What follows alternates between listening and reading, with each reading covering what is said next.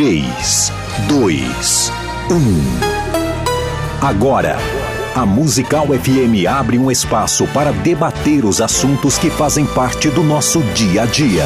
Sempre com convidados especiais para ajudar a esclarecer, iluminar a sua opinião. É a nossa missão. Direto dos estúdios da Musical FM na Avenida Paulista, debates com o pastor César Cavalcante.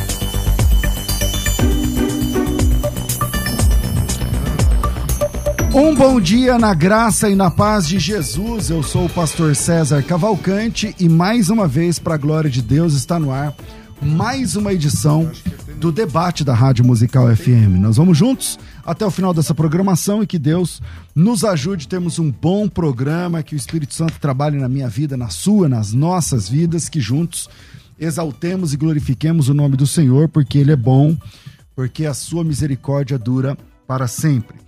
Você pode acompanhar esse programa através do 105.7, essa é a principal emissora evangélica de São Paulo há muitos anos, a Rádio Musical FM.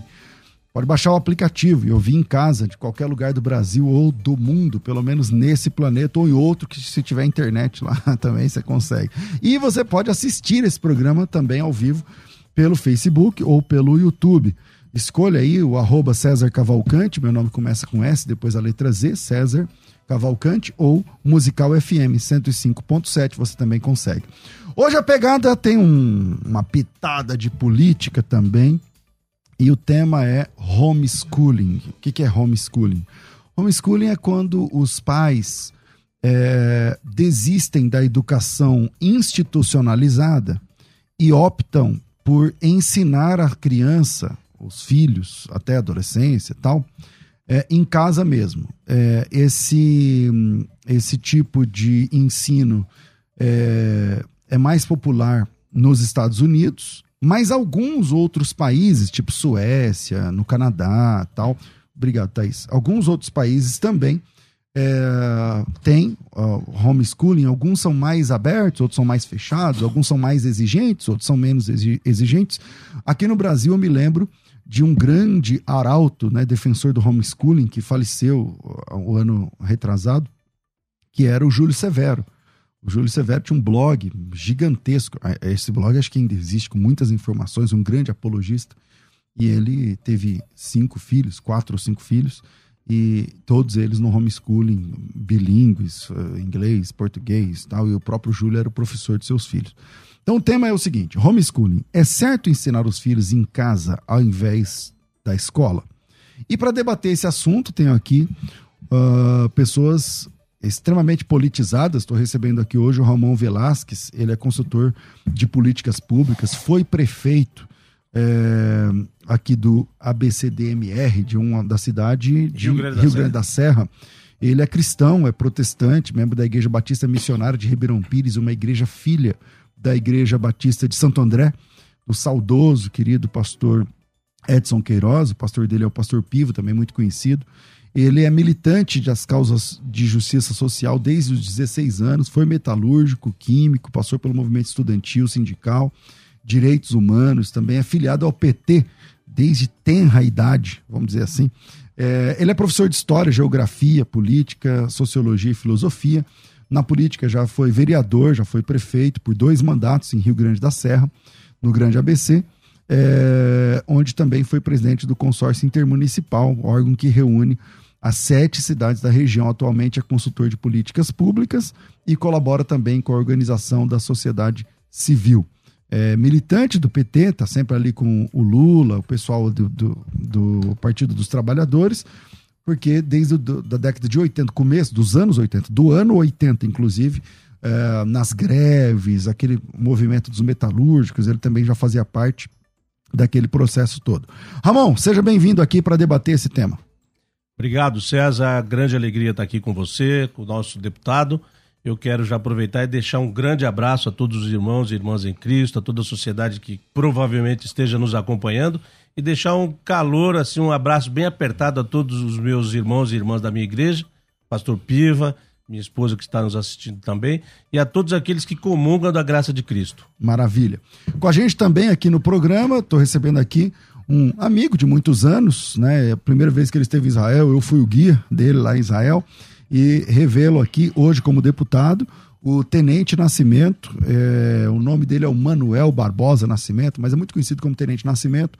É pastor adjunto na Assembleia de Deus, Ministério no Ipiranga, ministério onde eu servi por muitos anos também, onde congrega há muitos anos. É oficial da reserva da Polícia Militar, serviu a corporação por quase 30 anos. Em 2018 foi eleito como deputado é, estadual pelo PSL, Partido é, Social, Social Liberal para o seu primeiro mandato como deputado. Também é autor da lei que instituiu o programa Patrulha Maria da Penha no estado de São Paulo, uma lei que tem garantido a vida de mulheres perseguidas pelos maridos, muitas vezes só pelos maridos, ex-maridos, enfim. É, e fiquei muito feliz de saber dessa, dessa lei e da, da, da sua proposta ter sido aprovada. Glória a Deus por isso. É, também é autor de várias outras leis e é coordenador das frentes parlamentar do idoso, segurança pública e frente conservadora pró-família. Ao longo dos últimos 25 anos tem atuado, tem atuado na esfera pública e social, segurança pública, claro, ele como ex-militar, e é, em defesa de interesse da família tradicional cristã. É, o deputado Tenente Nascimento também é autor do projeto de lei 707-19, que é o tema do nosso debate, que regulamenta o ensino domiciliar, o homeschooling, no estado de São Paulo. Quer dizer que agora pode, graças a essa lei proposta pelo deputado que está aqui comigo hoje, aqui do meu lado direito. É, deputado, bem-vindo aqui ao nosso programa, que é, seja benção aí a sua participação. Olá, olá, vocês que estão nos ouvindo. É, muito feliz de, desse convite de, para poder participar participarmos de um debate tão importante como é o homeschooling, ensino domiciliar, e rever os amigos, né? Nós estivemos realmente naquela viagem importante e muito feliz em Israel. Precisamos voltar. Verdade. Precisamos voltar. Espero que esse guia aí nos levou em lugares é, muito bonitos e ali a luz da Bíblia, né? É importante, dando aula, parece, dando legal, aula, é. parece que oh, nós estávamos, estávamos em alguns lugares, parece que aqui Jesus, parece que ele ia passar do nosso lado a qualquer momento, assim, nós sentimos realmente uma comunhão muito, muito boa e Jesus parecia que se fazia presente, né? Verdade. A gente sentia aquilo lá e é uma recordação importante que encontrar bom. aqui o César. E, e também aqui encontrar o Ramon para um debate como esse, para que venhamos em defesa de uma minoria. Então, estou feliz por isso. Apresentamos, logicamente, esses projetos. Oportunamente, nós vamos ainda ver se temos tempo para debater esses, essas leis que foram também aprovadas aqui na, na Assembleia Legislativa. Fizemos um trabalho é, foi difícil por causa da pandemia, né? Mas mesmo assim nós trabalhamos assim como Verdade. todos vocês. Metade do, do, mandato na pandemia. Metade do mandato foi na pandemia, mas isso não impediu tá. que continuássemos trabalhando online e outros mecanismos que nós buscamos para desenvolver o nosso trabalho. Muito obrigado, Maravilha. César. Muito Ramon, obrigado, Ramon. É, cara, e você como, como professor, eu também sou da área da educação, já, já tive escola de maternal até segundo grau, fui já dono de, de escola particular. Eh, sou diretor de uma instituição de ensino, mas da, da área teológica. É, você, como educador, você é contra, a favor ou a favor do homeschooling e por quê? Eu sou absolutamente contra. E aí, nós, para nos posicionarmos contra, a gente precisa discutir um pouco, fazer uma, um, um raio-x do Brasil. Uhum. O Brasil, com todas as desigualdades que continuam sendo as grandes feridas que a gente não conseguiu resolver depois de mais de 100 anos de república, a gente continua vivendo o caos da deseducação, hoje a volta da inflação, a crise do desemprego, a miséria. As famílias brasileiras hoje, se nós concordamos que nós temos praticamente dois terços da população analfabeta, não consegue interpretar. Analfabetismo o... funcional. Funcional. Como é que nós podemos permitir tirar do Estado o seu dever de garantir educação para as crianças? Mas não é aí que não é isso que te ajuda a, a, a apoiar o homeschooling, já que como que a pessoa, dois terços da população, é analfabeto funcional, mesmo depois de ter passado pela escola institucionalizada? Não seria essa uma deixa para falar assim, o Estado falhou? Não, o Estado não falhou. O que falhou foram os governos ao longo da história. Porque se nós pegarmos alguns exemplos, eu falo da minha cidade, por exemplo. No meu período de mandato de prefeito, nós acabamos com o analfabetismo. Eu levei para, inclusive, para as igrejas, criando movimento de educação de adultos, movimento, movimento de alfabetização de adultos. Foram criadas 42 escolas. Igrejas da minha cidade se abriram para que os adultos que passam. O EJA, né? Como... O EJA, hoje é o EJA, hoje é mas EJA, na época mas foi um movimento que nós criamos a partir dos sindicatos metalúrgicos do ABC, que depois, como vereador, eu fiz a lei na minha cidade, e quando prefeito, eu institucionalizei, num diálogo aberto com toda a sociedade, tinha bares que em determinado momento ele fechava e abria uma escola à noite. Entendi. É, deputado... Então, esse fenômeno, hum. da, da, só para concluir meu raciocínio, nós não podemos, em hipótese alguma, deixar de analisar o Brasil com profundidade e achar que criando um projeto desse, principalmente quando a gente observa a lei, o caráter da lei, não houve nenhum debate com quem efetivamente discute e trabalha na educação. Não houve esse debate. É um projeto. Você que... fala a lei dele, né? Que ele, que ele aprovou. Exatamente. Tá. Você leu a lei? Li a lei. Ok. Deputado, é, homeschooling, é, por que o senhor apoia? Por que o senhor criou essa. Qual é a ideia? Bom, primeiramente eu quero dizer que, como em defesa da minoria, não é uma maioria, é facultativo e tem e nós temos o Estado, quando fala que o Estado falhou, nós ficamos dois anos de homeschooling. Dois anos de homeschooling. Você teve que fazer o homeschooling. Não, não, não tem como dizer a pandemia, foi o homeschooling. Você teve que ensinar lá em casa para continuar. E, logicamente, teve uma deficiência, porque não estávamos preparados para isso. Né? E teve que as famílias se adequarem eu entrei com outro projeto que foi aprovado, uma lei sobre a lei 267 da pandemia, que é internet gratuito a todos os alunos da rede pública estadual, para que o aluno que estivesse lá no homeschooling também pudesse acompanhar, porque 42% apenas acompanharam durante a pandemia. Não tinha acesso à internet. Não tinha acesso à internet. Né? Então, ah, nós temos internet, continuamos, tal, então teve que trocar o pneu com o carro andando. Esse é um fator. O segundo fator, as escolas não estão preparadas para tá, atender um autista, para atender uma pessoa que tenha sofrido um acidente qualquer, não está preparada para uma pessoa que tem uma enfermidade que precisa ficar em uma casa. Uma necessidade especial. Uma necessidade especial. Terceiro, dentro disso mesmo, eu também, nós aprovamos agora, acabamos de aprovar, tá, para ir para plenário, que é a inclusão da é, a inclusão social, a inclusão nas escolas de um professor devidamente capacitado para dar aula às pessoas especiais, principalmente o autista. Acabamos de aprovar agora. Tá, então não é só dar a condição, só a condição de, do homeschooling. E chamamos junto dessa, dessa situação o Conselho Tutelar, a Secretaria de Educação, tudo está dentro do projeto. Mas como averiguar a proficiência do aluno que aprendeu em homeschooling? Como, como como chegar? Ele vai fazer uma prova que. que... Cada seis meses tem uma avaliação acompanhada pelo Estado e também acompanhado por todos esses órgãos que nós chamamos para dentro do projeto. E quando nós falamos de discussão, no Senado, no, na Câmara Federal foi aprovado, no Senado estão chamando seis audiências públicas. Eu chamei uma audiência pública recentemente do homeschooling. Chamei recentemente, nós chamamos, fizemos uma, uma audiência pública sobre, porque eu venho trabalhando nesse projeto desde 2019. E quando nós provamos da CCJ, recebemos as famílias, recebemos todas as pessoas. Então, não se trata somente de aprovar uma lei, nós temos que dar a condição para que essa lei venha realmente ter efetividade. Então, quando nós falamos de atender a minoria, é mais uma ferramenta. Você não vai, não pode pôr seu filho numa escola particular? Você pode. Pode. Mas aí você às vezes não tem a condição. As escolas não têm a condição de atender um autista. Nós não estamos preparados para isso. Hoje ainda havia uma reportagem sobre isso aí. As escolas, ah, se você sofreu um acidente, caiu da bicicleta, quebrou a perna, não posso ir à escola. Como é que vai ser? Você vai interromper a, aquele ano, aquele semestre ou aquele ano. Perdeu o ano. Perdeu o ano. Então, chamar os responsáveis e os pais. Ah, mas é inclusão. Inclusão, ó, tem que ter a ficha limpa, você tem que ter o atestado de antecedentes. Se tiver algum problema. Mas quem tem que ter? O pai? o pai ou o responsável. Ah. O pai o tutor, ou o responsável, ou o tutor. Ele tem que ter isso aí. Para entrar dentro no projeto e ser mais uma ferramenta. Não é que é obrigatório nem tirar a criança da escola, não.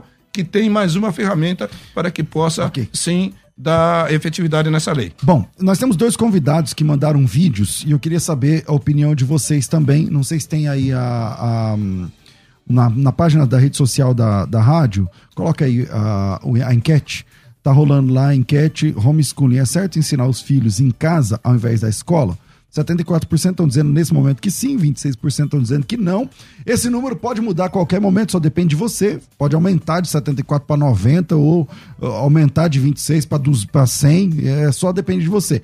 É só ir lá e fazer a sua votação. Vai lá no arroba FM Rádio Musical, acha lá nos stories e vota. E na sequência eu queria deixar, é, chamar aqui, convidar dois, pode ser um na sequência do outro. Eu vou começar, eu comecei com quem? Eu comecei com o Ramon? Sim, então eu começo aqui com o vídeo do pastor Ariovaldo Ramos, que é contra o homeschooling, e depois o pastor Rodrigo Mocelin, que é a favor do homeschooling. Solta aí, por favor.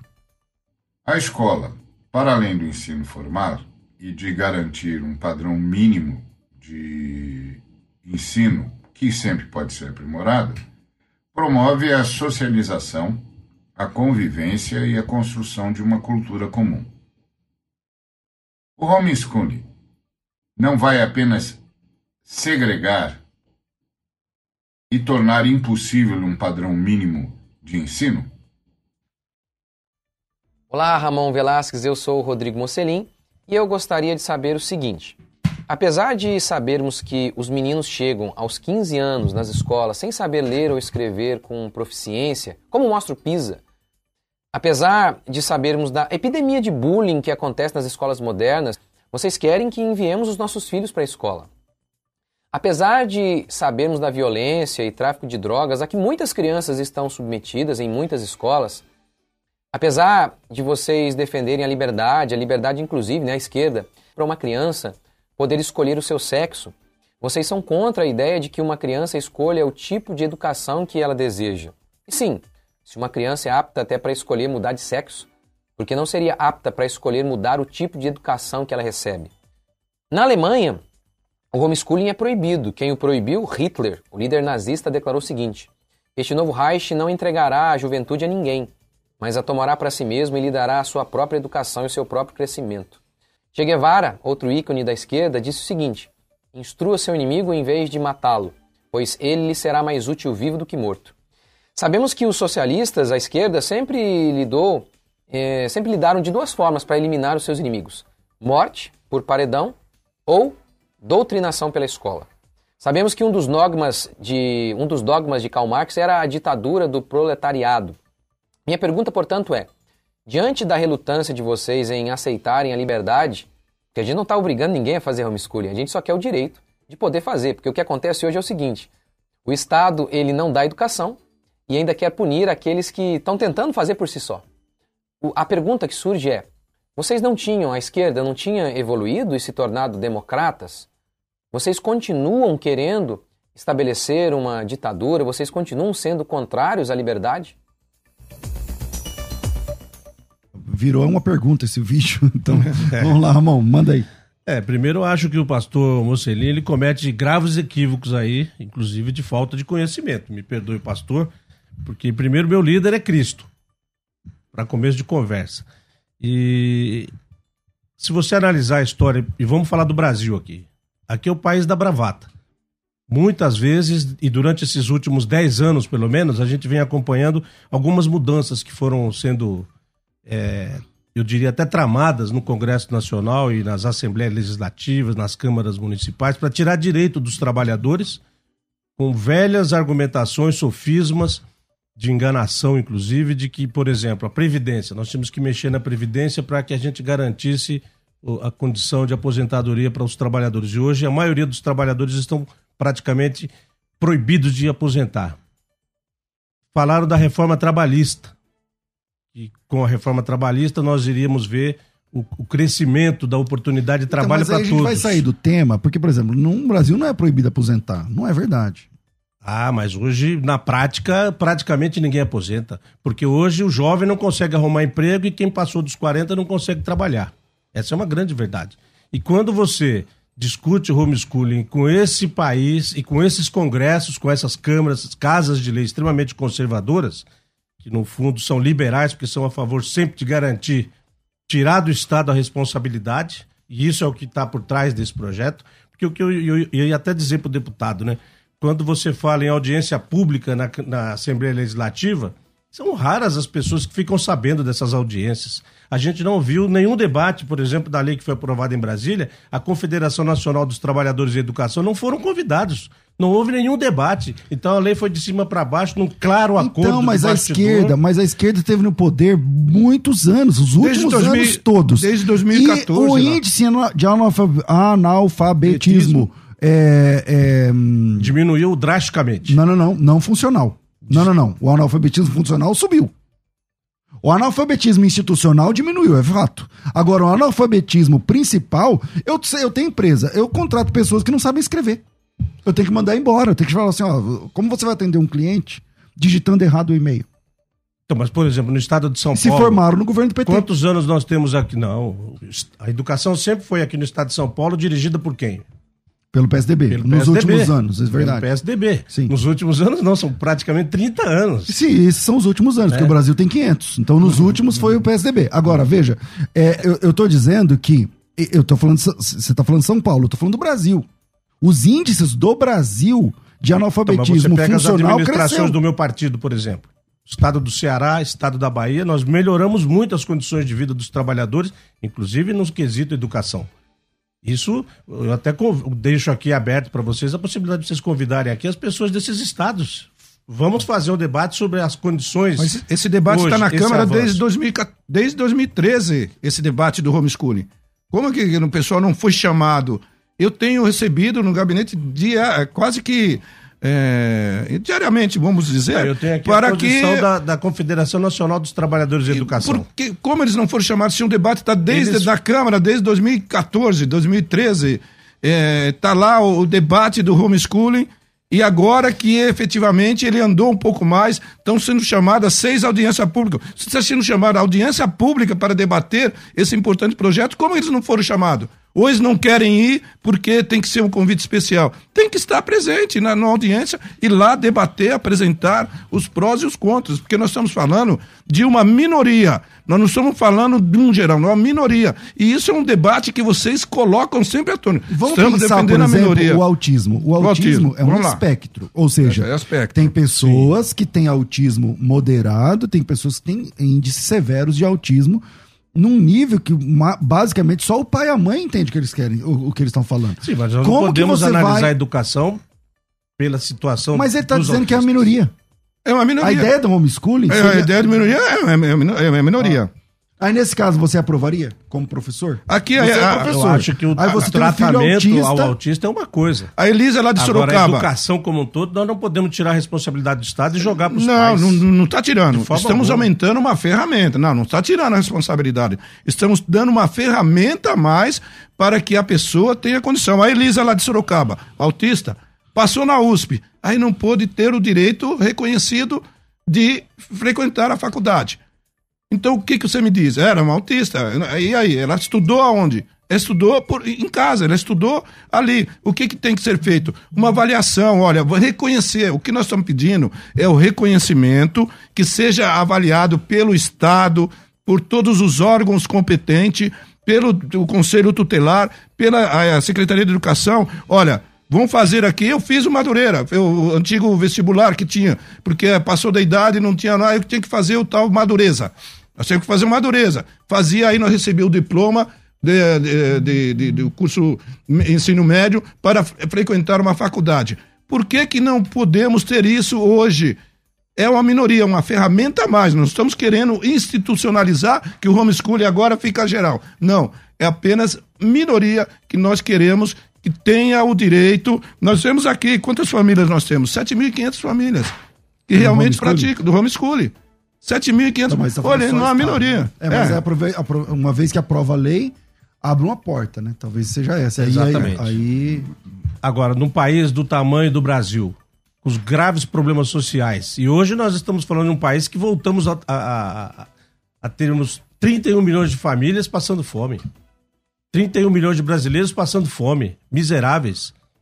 Como é que nós vamos aprovar, tirar a responsabilidade do Estado de cuidar da educação de nossas tirando, crianças e Ramon. passar para os pais? Mas nós não nos estamos tirando, nós estamos tirando, dando uma ferramenta Você a mais pandemia, àqueles que têm condição. Por exemplo, você falou para mim agora, é, você falou que está tirando a responsabilidade dos pais. O pai que quer Do tirar Estado. do Estado, Vocês estão tirando do do, Estado. do Estado, o pai que quer colocar numa escola pública, você está tirando a responsabilidade dele de- do ensino? Não está tirando, você está tirando, está colocando numa escola pública, perfeito? Numa escola particular. Você está lá, você tem condições de pôr na escola part- particular. do Estado, é. Tirou do Estado. Não tirou do Estado? Você está tirando a responsabilidade do Estado? Não. Apenas que eu tenho uma condição a mais de colocar meu filho numa escola particular. Que, aliás, a escola particular foi a que melhor eh, teve um desenvolvimento nessa questão do homeschooling.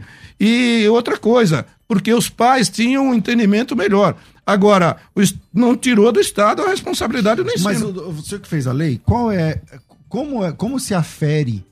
a- porque assim, ah, o, o pai ou o tutor, ele não pode ter é, antecedente criminal. Não pode, não, pode. tudo Aí bem. ele não se enquadra Tá, dentro mas, desse. mas dessa- isso dessa- não da- garante a ele uma capacidade técnica. Como é que ele vai aprender álgebra com os pais? Como é que Pois ele vai é. aprender é, é, fatoração com os pais? Como é que ele vai aprender? Então, como é que o, o pai ou mãe tem essa. Eu tô falando do ponto de vista técnico agora. É, para falar assim, você é um pai que pode dar aula para seus filhos.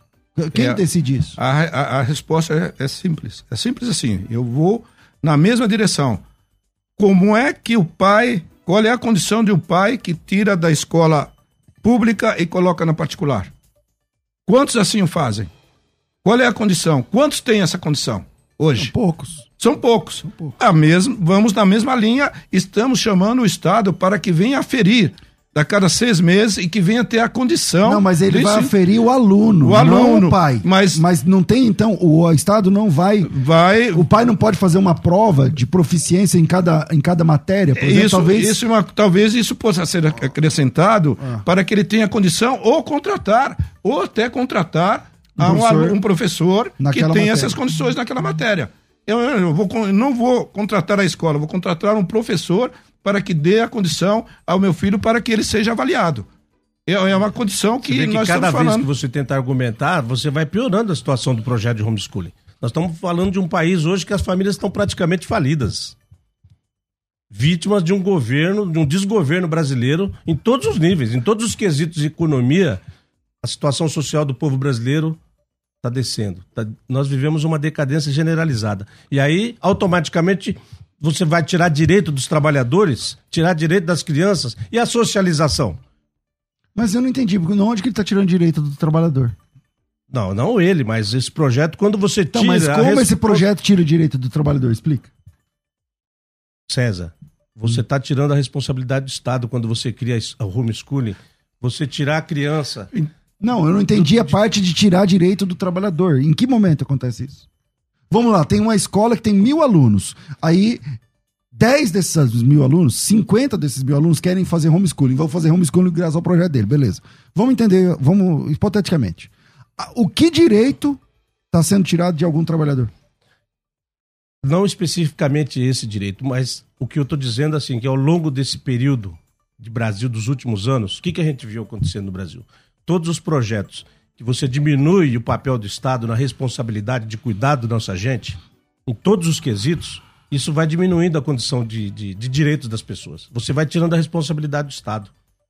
Hoje, homeschooling no Brasil, ele pegou como exemplo o período de pandemia, que houve homeschooling. Não foi homeschooling.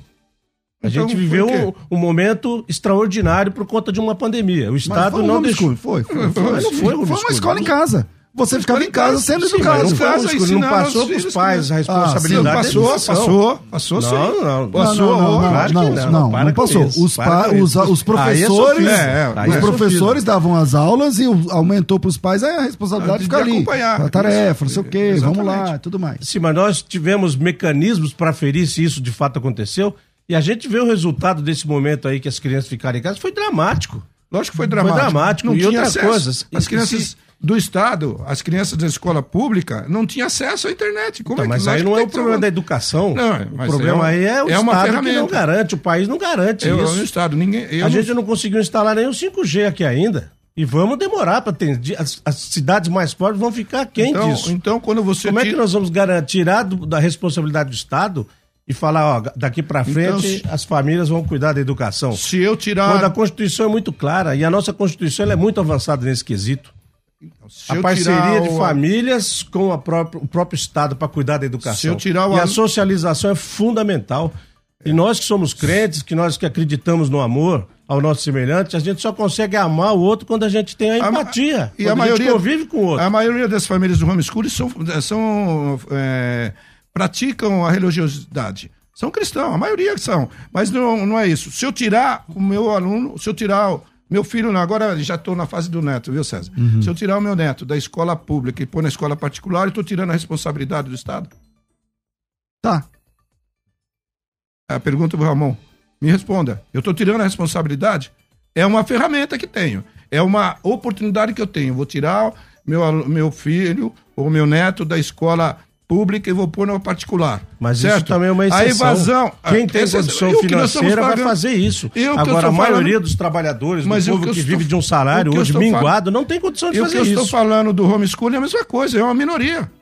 É são poucos que terão a condição realmente Eu de acho até que é praticar o menor ainda do que tem. É menor porque, assim, é uma minoria, mas são milhões, né? De alunos da rede, da rede particular. No É Brasil, milhões, no no fim, são Brasil. milhões. São milhões. E aí eu falo para você, tirou a responsabilidade e o Estado não vai. O Estado tem que acompanhar.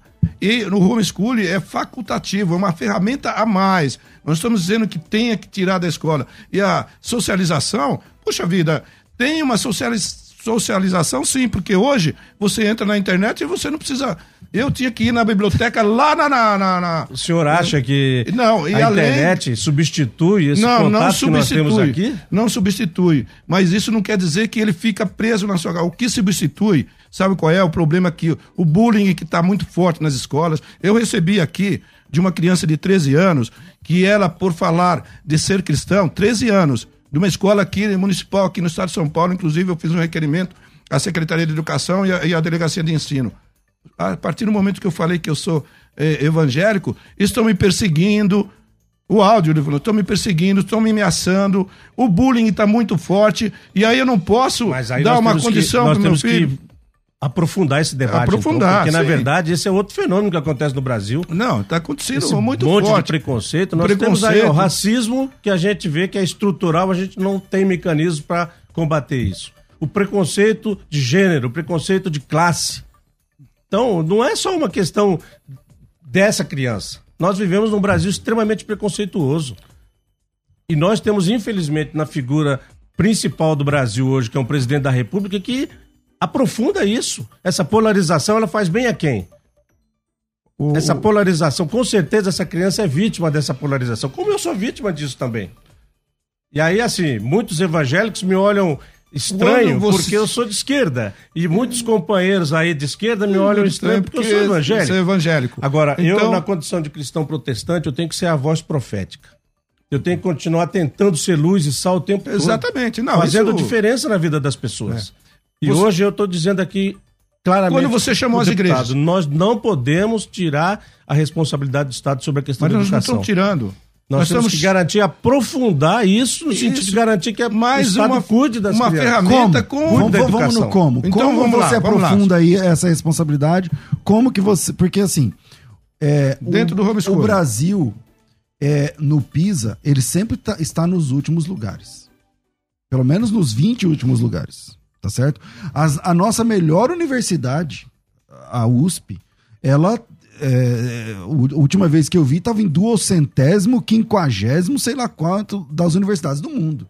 Quer dizer, a nossa melhor universidade, ela é pior do que a Universidade da Zâmbia, da Serra Leoa, de, de, de, tantos outros países. César. Agora, como é na prática que então, não, não tem homeschooling, tá? Como fortalecer a educação, então? Eu acho que, fundamentalmente, nós temos que envolver toda a classe de educadores. Toda, toda ela. Com todas as suas O representações. que, que é envolver? Chamar para o debate. Se não chamar esse povo para o debate, e aí assim, é envolver, buscar soluções, buscar exemplos e fazer com que essa. eu- Então, eu, você, eu é sou um professor, você acha que precisa de debate para melhorar a educação? Eu acho que sim. Por exemplo, um projeto desse Dez aqui. anos debatendo na Câmara lá e não, não, não, um não projeto chegamos a como lugar o homeschooling. Você pega a Confederação Nacional dos Trabalhadores de Educação. Esse povo tem que ser envolvido em qualquer debate que diga São respeito à 10 educação. anos na Câmara discutindo isso. E assim, eu posso- vou voltar de novo no meu exemplo. Eu, enquanto estive vereador, antes eu era militante.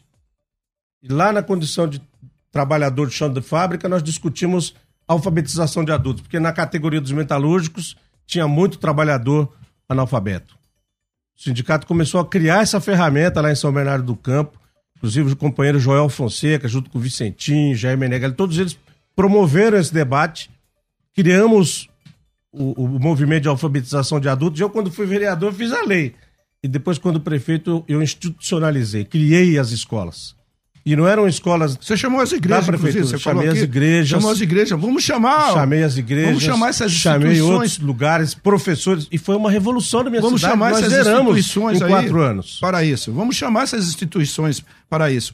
Agora, nós não podemos cercear uma ferramenta que no mundo, na maioria dos, dos países aí, onde o homeschooling funciona, funciona e funciona muito bem. Por que nós não chamarmos, chamamos para o debate, há 10 anos estamos debatendo. Agora andou na Câmara Federal, está andando na Câmara Municipal aqui também, no município de São Paulo, e também na que é o projeto de lei, inclusive, de Gilberto Nascimento Júnior.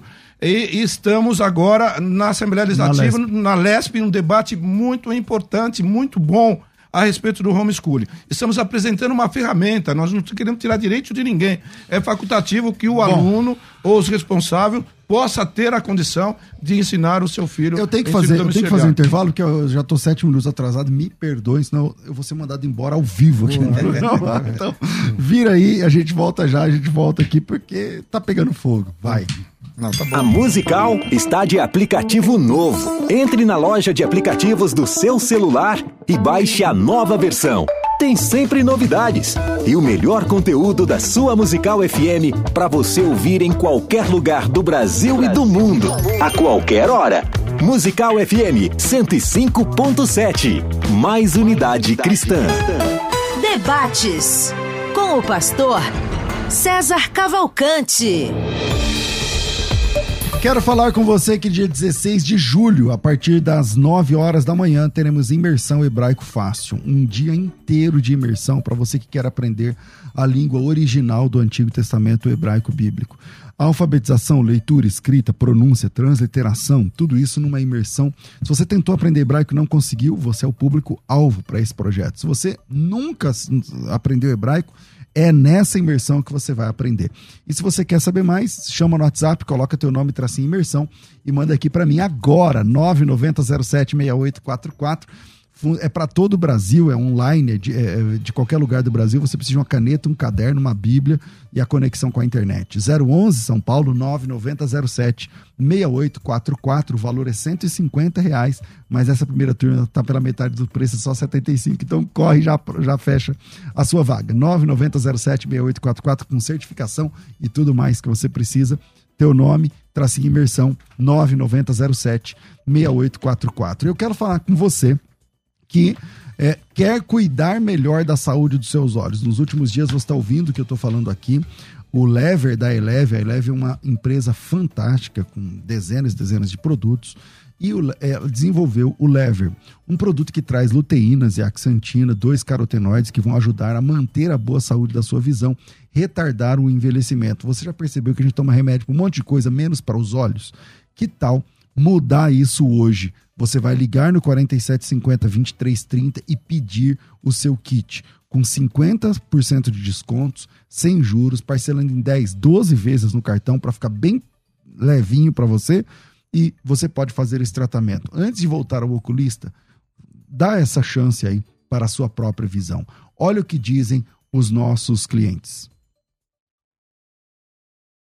Adoro falar desse lever, né? Porque, olha, foi uma benção. E eu tô, minhas vistas tá cada dia melhor. Eu, graças a Deus, eu uso óculos mesmo só para olhar mensagem de celular. E mesmo assim, quando a diabetes está alta, se a diabetes não está alta, eu leio normal. Então, eu digo, não posso deixar isso aí sem falar de novo, não. Tá bom? Beijo. Se você quer receber esse produto em casa, 47,50, 23,30, já liga agora.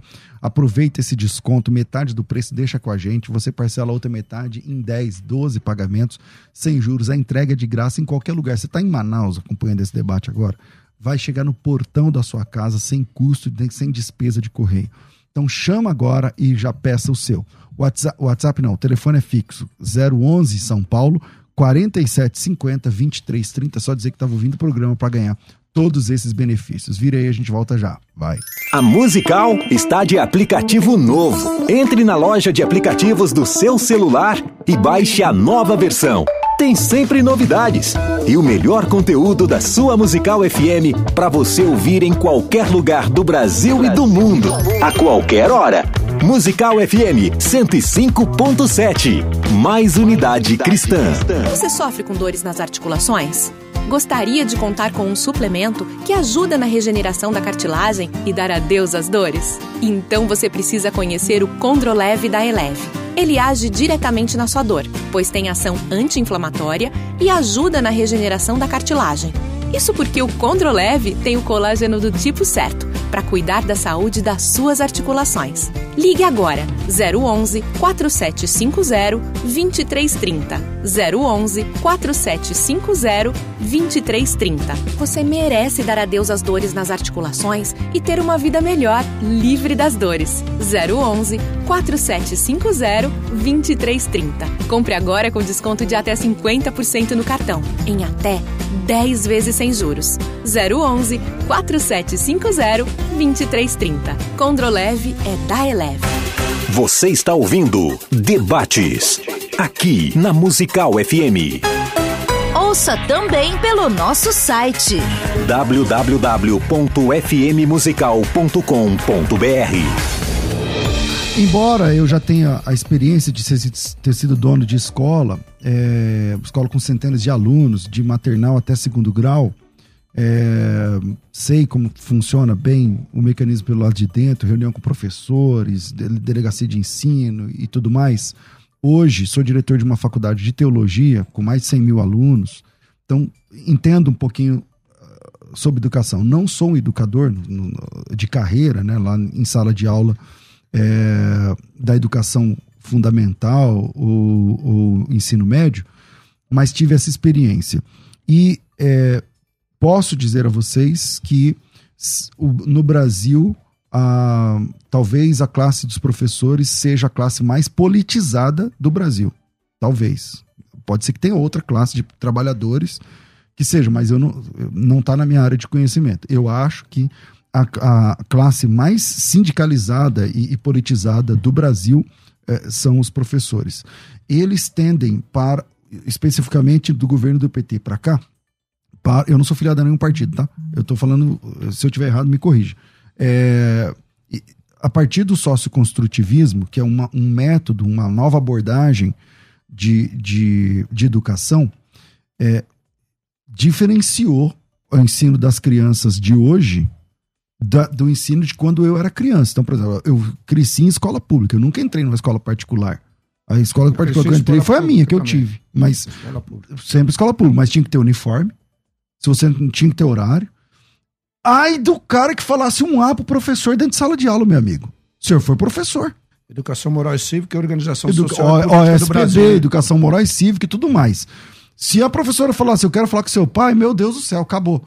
Hoje tem aluno que bate no professor, que xinga o professor, que vai de boneco, que vai de, de, de, de, vai de qualquer jeito, chega a hora que quer, sai a hora que quer. E... Por que que tá desse jeito, senhor como educador? O senhor concorda com isso que eu falei ou não? Em parte sim. Em parte sim. O que, que eu falei que o senhor não concorda? Eu acho que, na verdade, nós temos que aprofundar essa discussão e analisar o Brasil um pouco mais, com mais profundidade, né? Eh, esse fenômeno da violência não está relacionado só com a educação. Nós vivemos um Brasil extremamente violento. Mas sempre foi. Sempre, Agora, na, na escola não tinha. Na escola, o cara sempre respeitou o professor, meu Então, amigo. mas aqui no estado de São Paulo, nesses últimos 30 anos, pelo menos, a escola foi sendo abandonada. Os professores passaram a ganhar menos. Na minha época, por exemplo, lá de, de 7, 8 anos de idade, o professor era respeitado na sociedade. Diretor de escola era uma sumidade. Hoje não. O estado de São Paulo foi abandonando a educação. Hoje as, as escolas, a, a grosso modo, parecem presídios. É, E os professores, infelizmente, são maltratados. Quantas manifestações aqui na Paulista, por exemplo, nós somos. Não, pastor, mas eu não sou a favor. Eu não sou a favor, eu não estou defendendo de Estado, mas o maior reajuste salarial da classe da educação, quem deu foi o Bolsonaro. Nós, Não, aí é você número, 33%. Quando na história alguém deu um reajuste de 33%? Mas veja a situação Não, da quando na história deu? Nunca. E por que ele deu? Porque estava defasado. Estava concorda- defasado de quais governos? Do PT. Não, na verdade é um processo e o que ele fez foi político porque o Ministério da Educação virou um ministério de quê? De negociatas. Peraí, Até Barra um de pouquinho. Ouro estavam Vamos- se vamos- negociando lá no vamos- Ministério vamos da voltar- Educação. vamos voltar para o o ministro tema. da Educação Vamos- foi preso esses dias. Vamos voltar para o tema. Uma prisão, que nos uma prisão envergonha, é legal. o que nos Uma prisão- envergonha, Uma prisão um- que um exagerada, a prisão exagerada. Não, Mas vamos exagerada voltar, não. O que vamos fizeram para soltá-lo no dia seguinte é que foi. Vamos- Tanto é que o vamos voltar delegado para- da vamos- Polícia Federal, o principal Vamos voltar para o responsável, tema aqui. disse o quê? Quando ele fala de violência, vamos de lá. falta de respeito à sua professora de sala de aula, eu tenho um, um outro projeto também, nosso, Não, que já foi aprovado lá na. Deputado, há um esvaziamento do Ministério da Educação. deixa eu te falar. O que aconteceu nesses últimos anos aí com o Milton Ribeiro é grave. Não, nós não vamos eu, entrar nesse, nesse tema aqui nós agora. Nós vamos falar, isso, vamos voltar para o está tema principal, com a educação. que está relacionado com a educação. Há um processo de Mas- esvaziamento, diminuição de recursos pro governo, Deixa eu do falar, governo federal deixa- para o Ministério da Educação. deixa eu dizer, Isso é quando- Peraí, verdade. uma- repete, como é? Há um processo de esvaziamento do Ministério da Educação. Vocês lembram muito bem o ministro falando que nem a faculdade não, não tinha que ser para todo mundo. Então você tem um ministro que defende um troço desse. Como é que nós vamos discutir o que de educação num país onde o ministro da Educação fala isso? É. Que outra pasta recebe tanto dinheiro do governo, historicamente falando? Mas aí é Porque são mais de 125 bilhões Mas por desse ano. último período aqui do governo São Bolsonaro. também a gente- mais de 125 bilhões. Sim, ele não mas- pode diminuir. Ele não Mas pode diminuir, mas ele há não um tem processo direito. de esvaziamento. Então, mas um que outra pasta recebe tanto dinheiro? Mas aí é lei. Não tem, Isso não ele tem. tem que Então, fazer. é lei, mas, é uma ele- lei mas que ele tem que fazer. cumprir. Mas eu Só vou- que o jeito que organizaram o Ministério da Educação, houve um processo de afastamento da sociedade. E a falta de transparência, você vê pastores indo lá para negociar barra de ouro, gente. Olha, veja, Como veja é que nós só. vamos nos calar diante disso? Vamos, Isso não, é não temos que nos calar, nós é temos que calar. Quem fez errado vai ter que ser realmente apurado, tem que ser Então, punido. mas pra nós é Agora, motivo vamos voltar. vergonha. É motivo de vergonha, mas quando ele falou aqui, quando o César falou da questão da sala de aula, vamos voltar para a sala de aula. Quando nós estudávamos, eu, né, no período, professora, cantávamos hino nacional, hino pátrio lá, aí chegávamos na sala de aula, a professora entrava na sala de aula, ou o professor, na minha, no meu período de ensino, Mas a maioria era foi ditadura, professora. mas era a ditadura que acontecia no Brasil não, nesse ditadura, período. nós ent- a professora entrava na sala de Uma aula. ditadura que, inclusive, até hoje a gente não tem Deixa, o raio vamos, deixa ele concluir, vamos Deixa lá. eu concluir aqui, Ramon. Quando a professora entrava, era a professora. Levantávamos, bom dia, professora. Então, hoje, por não ser ditadura, o aluno pode chegar, xingar a professora, xingar o bedel, xingar todo mundo, ofender, agredir, entrar com arma na escola, agredir o, o professor. Então, hoje pode. Porque ditadura. Claro que não mas pode, foi um ensino. claro Exatamente. Então, nós estamos vivendo hoje a falta de respeito às autoridades. O professor, para nós, que fomos criados nessa época, ou com ditadura ou sem ditadura, era o respeito ao professor. E nós aprendíamos. Tínhamos que ter uma avaliação. Mas o senhor é a favor da ditadura? Não, não sou a favor da ditadura. Não sou a favor da ditadura. Até Mas eu sou a favor da, daquela educação na daquela escola. educação da escola. O senhor não é? Educação moral e cívica. De, de respeitar o professor? Você não é a De- favor? Você não é a favor? Não, eu sou a favor de uma educação libertária. Não, mas a liberdade que você e ela- diz é pro- a pro- relação, inclusive, o do Estado com a família. Tem que ter uma parceria aí. A Associação de Pais e Mestres nós tínhamos lá, meus pais, quando era chamado Agora, na hoje, escola. do jeito que estava meu pai, quando era o cham- país... Mas O que estava que é educação porque, libertária, o que na que sua é a opinião? Educação O que é? libertária, O que que é? exatamente, isso aí. Explica para nós. Primeiro, você respeitar os professores. A sala de aula. Mas nós tínhamos Isso, respeito. isso a gente tá falando. Isso a Ok. gente fala, não tinha Claro que respeito, não, né? tanto é que na primeira manifestação de professores em 1977, quando começamos, os professores começaram a reivindicar os seus direitos, o que, que aconteceu? Ali começa todo o processo de ebulição. Polícia pra cima dos trabalhadores, em seguida no ABC Paulista. Mas eu tô falando da escola. Não, não, na escola. Lá, lá na Pra escola, o que, escola, que é educação escola. libertária? O que, que é? Você acha que tem que É, tirar fala os pra mim, você é- pátrios, você é educador. Você tem Que que, que é uma educação educação- professor, você tem que tirar isso. Tem que isso, isso tem que sair. Mas uma coisa não tem nada a ver com outra. Mas antes nós tínhamos isso tudo e tínhamos respeito pelo professor e pelo Bedel. Bedel, que a gente fala, o fiscal de aluno lá, quando a dona Arlete chegava no pátio, que nós estávamos brincando, Ah, as acabou. brincadeiras. A dona Arlete chegou aí, nós tínhamos o respeito. Hoje não. Quando a dona Arlete. Né? causa o da fiscal escola. Fala nas- alguma coisa, é, que isso, é, xinga, ofende e até vai pra cima, até tem agressão. Mas isso no até estado tem de São agressão. Paulo, porque você vai no estado Não, do não, não, Ceará. no estado de São Paulo não. Não, estado não, do não, Ceará, não, qualquer estado. Qualquer, não, qualquer no estado um, do Ceará hoje um. tem uma verdadeira revolução lá. o- Não, os não, índices, um, quando fazem um, o- o- os um. parâmetros, a análise da educação, Eu você entrei- vai ver que tem uma diferença no Eu estado tenho, do Ceará. eu tenho um projeto lá que é a inclusão social, a escola Raul Brasil, daquele caso que aconteceu lá em Suzano. Que é no estado do Paraná Sim, do tem. é, os, os policiais que realmente aposentam e que querem continuar trabalhando, passar para uma reciclagem e que vão ser aproveitados nas escolas. Aqueles que né, seja, serem aproveitados na escola, inclusive, nós colocamos com armados para que tenha a condição de dar segurança à escola, aos alunos, a todos eles. Ah, a esquerda lá, não, isso é um absurdo, como é que pode isso? De ter. Agora, o aluno pode entrar com a arma, o aluno pode agredir, o aluno mas não tem o aluno respeito. Não tem que entrar armado também, nem Não, o policial voltar não, para não, andar armado. na Voltar escola. lá no Betel, Então, mas vamos lá, armado. vamos lugar lá. de aprendizado. O Ceará, dos 27 estados, entre estados e, o- e o Distrito Federal, está em 23. Ele é o número 23 em nível de alfabetização. O, Ce- o Ceará. Eu acabei de ver aqui. Posso te mostrar, tá aqui. É. Tá. Tá em número 23. É, é, é, é parecido com a Síria, o nível de alfabetização. Em vista de estados que estão lá em frente, como Rio de Janeiro, 80, 97, Santa Catarina, 97, tal, tal, tal. Agora, eu não acho que é por conta do governo ser do PT, ou ser do PSDB, ou ser de não sei o quê. Não é a forma das, das pessoas enxergarem a educação. César, você viu a pergunta do pastor.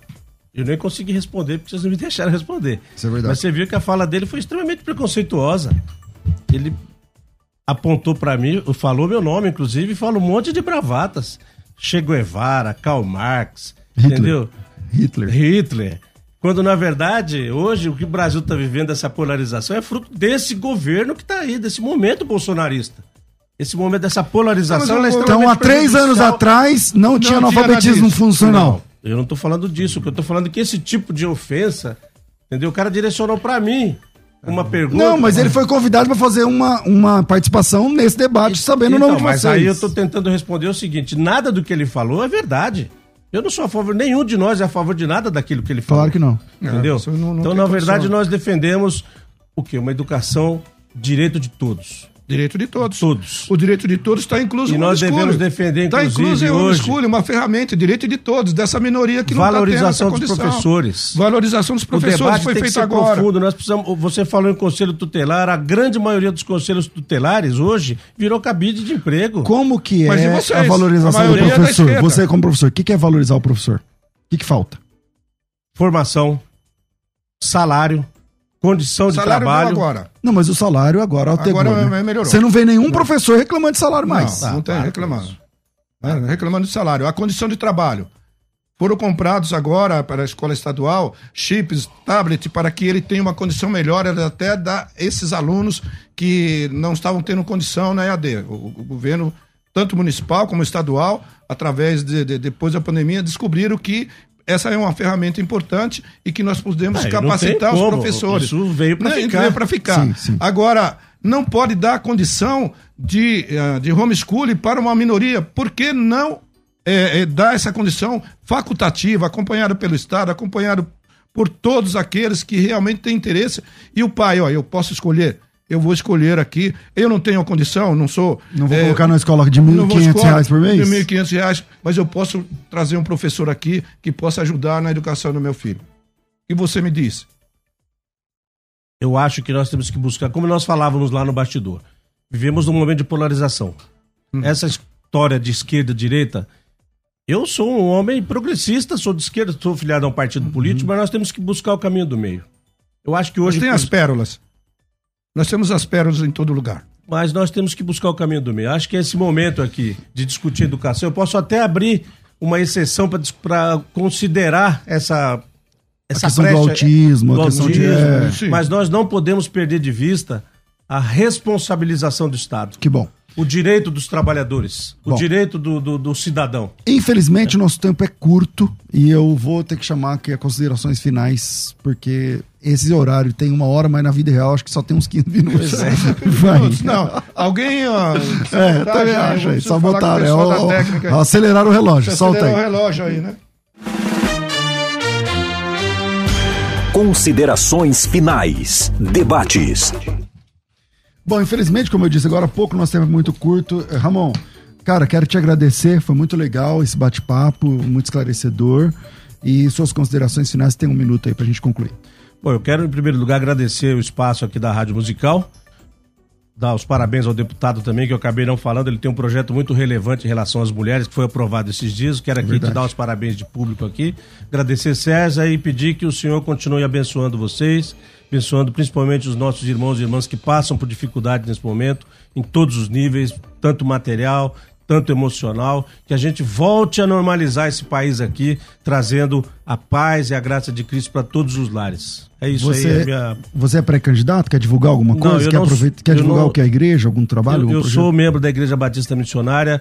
Eu até brinco com o meu pastor, pastor Piva, que eu sou, nós somos membros de uma igreja que provavelmente seja uma das mais missionárias do Brasil. Então, esse é o meu apelo às igrejas brasileiras, que a gente insista e persista em fazer missões aqui na nossa cidade, no estado, no Brasil, até os confins da terra, Amém. levando graça, levando luz, sendo sal, levando esperança para o povo que sofre muito, não somente aqui no Brasil, mas a gente vive um momento muito delicado em termos de mundo, né, as mudanças climáticas, tudo está relacionado. Então eu quero encerrar minha fala aqui agradecendo a oportunidade e pedir que realmente esse espaço seja um espaço sempre aberto, democrático, para que a gente possa avançar Amém. nesses debates tão importantes para a sociedade. É, deputado Nascimento, meu amigo de anos, Deus abençoe. É, eu, eu, sempre quis falar, excelentíssimo, né? Então agora eu posso. Sorteio também um minuto. Não, não, é, um minuto aí para terminar. Obrigado. Eu, eu venho também fazer o meu agradecimento, minha gratidão desse convite, desse debate que foi muito importante, esclarecedor. A Ramon, conheci aqui agora, um irmão, isso é muito bom para nós para o nosso povo e, e dizer, agradecer aqui ao meu pastor Alcides Fávaro, que nós já estávamos como aposentado e ele chamou, olha, tem um projeto para você ainda na Igreja Ministério de Ipiranga, que é ir para o parlamento. Estamos no parlamento, trabalhando muito, trabalhando intensamente, numa situação atípica que foi a pandemia, que mundial, a situação mundial, mas estamos conscientes do nosso trabalho e agradecer, César, por esse por essa oportunidade de nós aqui debatermos tão importante projeto, que é o homeschooling. E quero dizer a você que foi só o primeiro tempo. Eu acho que poderíamos fazer uma segunda rodada, é aprofundar muito, um pouco mais, como disse o, o Ramon, e dizer que esses projetos que nós aprovamos, sou sim pré-candidato à reeleição, à estadual, estamos firmes nessa caminhada e queremos continuar realmente trabalhando, fazendo os projetos ao qual foi nos determinado. Qual que é o seu arroba nas redes sociais? Tem? É, é arroba Tenente Nascimento Oficial. Maravilha. Solta o resultado da enquete, porque faltam segundos para terminar. Vamos ver como é que ficou. Vai. Ah, aumentou ou não, diminuiu sim. Se você quiser continuar votando, depois vai lá e vê na FM Rádio Musical. Obrigado à produção, obrigado Doni, obrigado um a vocês. abraço aqui ao vereador Marcos Costa que está nos assistindo e a irmão em Cristo também lá na minha cidade Opa. e está fazendo um trabalho muito relevante voltado para a educação também. Abraço Marcos, Deus te abençoe. Fico por aqui, ó, volta às duas da tarde, tudo isso muito mais a gente faz dentro do reino se for da vontade dele. Você ouviu Debates na Musical FM. Dentro de alguns minutos, este programa estará disponível no seu aplicativo de podcast. Basta digitar Debates Musical FM e ouvir a qualquer momento, quantas vezes quiser. Disponível para Spotify, Deezer e outros tocadores da Apple e Android. Musical FM. Musical